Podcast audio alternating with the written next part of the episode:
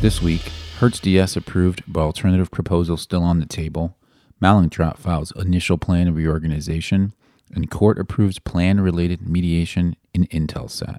And as always, updates from Puerto Rico.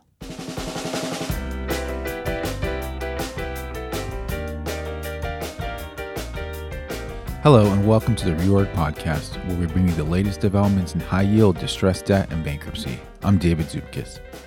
Later, we'll hear from Reorg's Peter Washkowitz, who will be doing a deep dive on weak, most favored nations protections in loan documents and the consequence of MFN sunset provisions.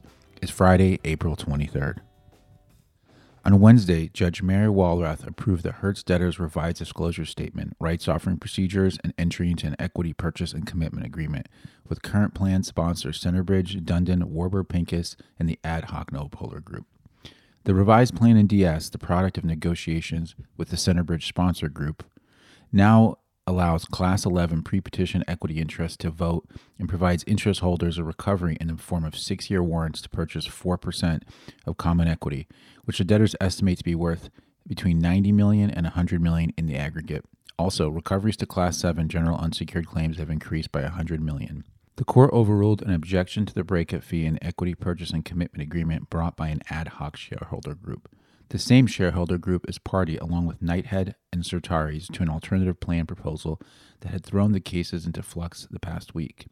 Although details of the alternative proposal are limited, counsel to the ad hoc shareholder group has told the court that the proposal would provide Hertz shareholders with 50% share cash recovery and the right to participate in a $1 billion rights offering for approximately 28% of the reorganized equity of the company. The debtors said at the Wednesday hearing that they would remain in dialogue with the rival group. With the DS approved, the debtors will solicit votes on their Centerbridge Group plan while reserving the right to seek confirmation of a modified plan that embodies a different restructuring proposal, whether the Knighthead Certares proposal or otherwise. On Thursday, the debtors filed motions seeking authority to enter into and perform under the previously disclosed commitment letters for the corporate and ABS exit financing needed in conjunction with their Chapter 11 plan. The debtors have obtained commitments for a $1.3 billion term loan, a $1.5 billion revolver, and $7 billion in asset backed financing in the form of a $3 billion VFN facility and a $4 billion bridge facility to finance fleet needs. On Tuesday, the Mallinckrodt debtors filed their initial plan of reorganization and disclosure statement. The plan closely tracks the debtors' amended RSA, creating an opioid claims trust funded with $1.6 billion over seven years and warrants for 19.99% of reorganized equity and a $260 million governmental ACTHAR claim settlement. Under the plan, the first lien revolving facility would be paid back in full in cash. First lien term loans would be either paid in full in cash or issued new take back term loans. And first and second lien notes would either be reinstated or receive new first or second lien cram down notes, depending on the outcome of litigation on the secured note holders' make whole claims. Unsecured note holders would receive $375 million in new seven year second lien notes plus 100% of reorganized equity, subject to dilution by the opioid trust warrants and a 10% management incentive plan. General unsecured creditors that accept the plan as a class, including the private ACTHAR antitrust claimants, would share a pool of cash of $100 million. Existing equity would receive nothing under the plan. According to the disclosure statement, the plan is supported by the supporting term lenders, 50 U.S. states and territories holding opioid claims, the Opioid Multi District Litigation Plaintiffs Executive Committee, the Multi State Governmental Entities Group, and the Ad Hoc Unsecured Noteholder Group, which the debtors say holds approximately 84% in principal amount of the debtors' guaranteed unsecured notes claims. A hearing on approval of the DS is scheduled for May 26 at 1 p.m. Eastern. On Wednesday afternoon, in a sealed Zoom session after holding sealed hearings Monday and Tuesday on the Intelsat debtors' contested plan mediation and exclusivity extension motions, Judge Keith Phillips entered an order granting both motions. The ad hoc Intelsat Jackson crossover group, the ad hoc parent entity convertible noteholder group, and the UCC had objected to the exclusivity motion. The debtors' plan contemplates a global settlement, with Intelsat Jackson creditors receiving the bulk of the debtors' value and with several hundred million dollars in distributions earmarked for creditors of the parent entities. The proposed settlement would preserve billions in Luxembourg tax attributes for the enterprise and avoid expensive and lengthy litigation over intercompany claims and 4.9 billion in FCC accelerated relocation payments. The crossover group, however, maintains that all the debtors' assets belong to the Jackson entities, including the accelerated relocation payments, and that the parent entity creditors are entirely out of the money. Turning to the island of Puerto Rico, a proposed 2021 Commonwealth fiscal plan published by the PROMESA Oversight Board early Friday projects a post measure surplus for the Commonwealth government of $15.2 billion from fiscal 2022 to fiscal 2035 before the government is projected to return to deficits. Certification of the plan is on the agenda for the Oversight Board's public meeting scheduled for today, Friday, April 23rd. The revised fiscal plan does not reflect the proposed plan of adjustment for the Commonwealth, PBA, and ERS, but would be updated to reflect related debt service as the plan is confirmed by the Title III Court. According to Oversight Board Executive Director Natalie Jaresko, the revised fiscal plan doesn't imply changes to any debt restructuring agreements. In a status report regarding the Commonwealth Plan of Adjustment filed Wednesday with the Title III Court, the PROMESA Oversight Board said it intends to file an amended plan and disclosure statement on or before April 27th.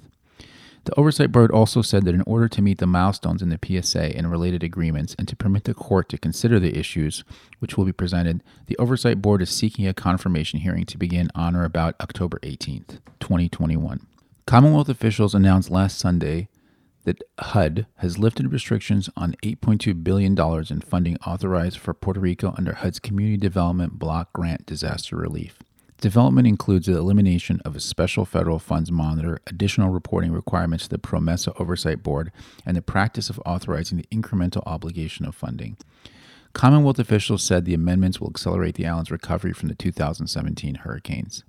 The move follows the February announcement by the Biden administration that it had approved 6.2 billion in federal disaster mitigation funding for Puerto Rico a HUD IG report released this week also examines the delays in the release of this funding under the Trump administration, which placed special restrictions on the bulk of the nearly $20 billion in HUD CDBG disaster relief and mitigation authorized for Puerto Rico. Top red stories this week included Make whole on Hertz 2026 2028 unsecured notes would be worth 10 to 11 points if payment required. SCOTUS denies review of Second Circuit's Tribune Safe Harbor decision.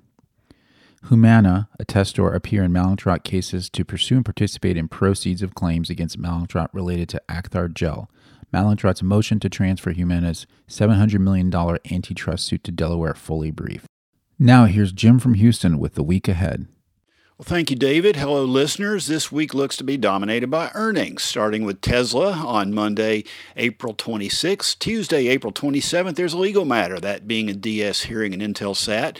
Wednesday, April 28th, earnings from Antero, both resources and midstream, Teva Pharmaceuticals, Altice, and an omnibus hearing in Puerto Rico. Thursday, April 29th, Realogy and PBF Energy report results. And Friday, April 30th, we have earnings from U.S. Steel and SM Energy, and there's a stay relief motion in Valaris. That is all, and back to New York. And next up, Reorg's own Peter Washkowitz will be discussing most favored nations protections and lending agreements, how MFN sunset provisions work, and how COVID has affected the dynamics of recent MFN negotiations between lenders and borrowers. Thanks, guys. So earlier this week, Surgery Partners, a publicly owned Bain portfolio company, announced that it was seeking to raise $125 million of incremental term loans to refinance $119 million of outstanding incremental debt that the company had incurred in April of 2020. The refinancing is very interesting, but to kind of fully appreciate um, why it's interesting and how it could pose risks to lenders, uh, we need to take a step back and just understand um, MFN protection and credit agreements first. So, MFN uh, uh, protection, or most favored nations protection, uh, typically requires that to the extent a borrower incurs any pari incremental debt, incremental equivalent debt, ratio debt, or acquisition debt, that that new debt will never be more than 50 basis points higher in price than the initial term loans. As a simple example, if the company um, incurred uh, incremental debt uh, priced at LIBOR plus 400 and the initial term loans were priced at LIBOR plus 300, the initial term loans would have to be increased to LIBOR plus 350 uh, to ensure that the difference in prices is no more than 50 basis points. Um, five years ago, uh, 50 basis point MFN protection uh, was typical and it was never subject to uh, sunset provisions. And sunset provisions are just a fancy way of saying uh, expiration dates. However, in the last five years, um, MFN protection has been under attack um, in, in multiple ways and, and obviously in, in most sponsor credit agreements. Um, the, pretty much every facet of the MFN protection is is, is trying to be chipped away at, um, both in ter- you know in terms of length. Um, some we we see a lot of MFN protection these days that are subject to six or twelve month expiration periods. Um, we see uh, some limitations on the scope. For instance, um, MFN protection will only apply uh, to incremental debt that is incurred as leverage based incremental debt, not under a freebie basket. Um, and then we'll also see um, some. We also see pricing differences. Uh, every now and then, we will see MFN protection that's set at 100 basis points or 75 basis points. Uh, point being, these days, um, it's never a given that the initial lenders will be able to benefit from any higher pricing uh, pari debt that the borrower incurs down the road. Um, and, and one more thing borrowers can easily circumvent the MFN protection by issuing uh, first lien uh, high yield bonds, um, and they would never have to provide the MFN protection. Because bonds are typically fixed rate debt instruments and bank debt is floating rate, it would be very difficult to uh, equate the uh, equate the pricing and ensure that they're never more than uh, 50 basis points apart. Anyway, all of that is a background to Surgery Partners. Um, last year in April, obviously, kind of at the height of, of the COVID pandemic and uh, the global economy had been shut down, we saw a lot of companies either trying to get covenant relief amendment under the credit agreements, trying to raise liquidity in the debt markets, um, or a combination of both. Um, Surgery Partners uh, entered into an increment, $120 million incremental debt facility in April 2020 uh, that was priced at um, at LIBOR plus 800. Um, that compares to its initial term loans that were priced at LIBOR plus 320, uh, 325. Um, however, the the uh, the MFN protection in uh, Surgery Partners credit agreement uh, was subject to an 18 month sunset from the date of execution, which was in 2017. So when these uh, when the 2020 incremental term loans were incurred, MFN protection had expired, and uh, Surgery Partners did not have to raise the pricing on the initial term loans uh, to ensure that the difference uh, in pricing between the 2020 incremental term loans and initial term loans uh, was no more than 50 basis points. So, uh, point number one with the risk of uh, weak MFN protection is is here as an initial lender, you now um, sit pari to another chunk of debt um, that is being paid more than double what you're being paid, um, and you don't get a benefit from that. So, um, you know, as lenders, that lenders are always trying to push for, uh, in an ideal world, 50 basis point MFN protection with no sunset. But again, being as that's under attack, um, you know, you kind of have to pick and choose your battles. So here, um, the MFN protection in, in, Surgery Partners credit agreement was was subject to the 18 month sunset. So lenders did not get the benefit of that higher pricing. Um, there were a few companies uh, that that entered into similar, uh, almost kind of rescue financing uh, at the height of the coronavirus. Uh, StubHub, for instance, uh, issued three hundred and thirty million dollars of incremental term loans, also priced at LIBOR plus eight hundred, and that compares to their initial term loans of LIBOR plus three fifty. Uh, Bally's also at LIBOR plus 800 uh, compared to LIBOR plus 275 for initial term loans and Play AGS uh, in- issued uh, $95 million of incremental term loans priced at LIBOR plus 1300 uh, compared to LIBOR plus 350 for their initial term loans. So uh, whenever um, whenever an investor is is looking to invest in a credit agreement, um, in debt uh, that's documented by a credit agreement, it always uh, will behoove you to kind of make sure that you are protected should a company issue uh, new debt with higher pricing. Now, obviously, the coronavirus uh, is is a very unique circumstance. Um, rarely. Uh, before the coronavirus, had you seen many companies issuing incremental debt that was, uh, even if it was not part of the initial tranche of term loans, rarely was the pricing um, so out of whack versus uh, the initial term loans. But you, you, never know when something like the coronavirus is going to happen. And um, here, uh, it, it really did uh, materially and adversely affect initial lenders. So that's uh, that's how that's one way um, that that's one risk with weak MFN protections. But another risk, which I think actually is underappreciated, and I actually never really fully appreciated it myself, um, was that a lot of these uh, essentially rescue term loans uh, that were that were entered into uh, in 2020 had very uh, had very restrictive call protection provisions, and by that I mean um, in Surgery Partners, in Bally's, and in Play AGS's incremental debt. Um, they were subject to call protection that included one to two year make whole provisions. Uh, in Surgery Partners, it was a one year make whole, but in Bally's and Play AGS, it was two years. Um, and then they were each subject to uh, step downs and a call premium. Uh, for Surgery Partners, it was um, you know you had the make whole plus two percent for the first year, and then two percent in the second year. Um, and for Bally's, it was uh, make whole plus four and a half percent for two years, then four and a half percent in the third year.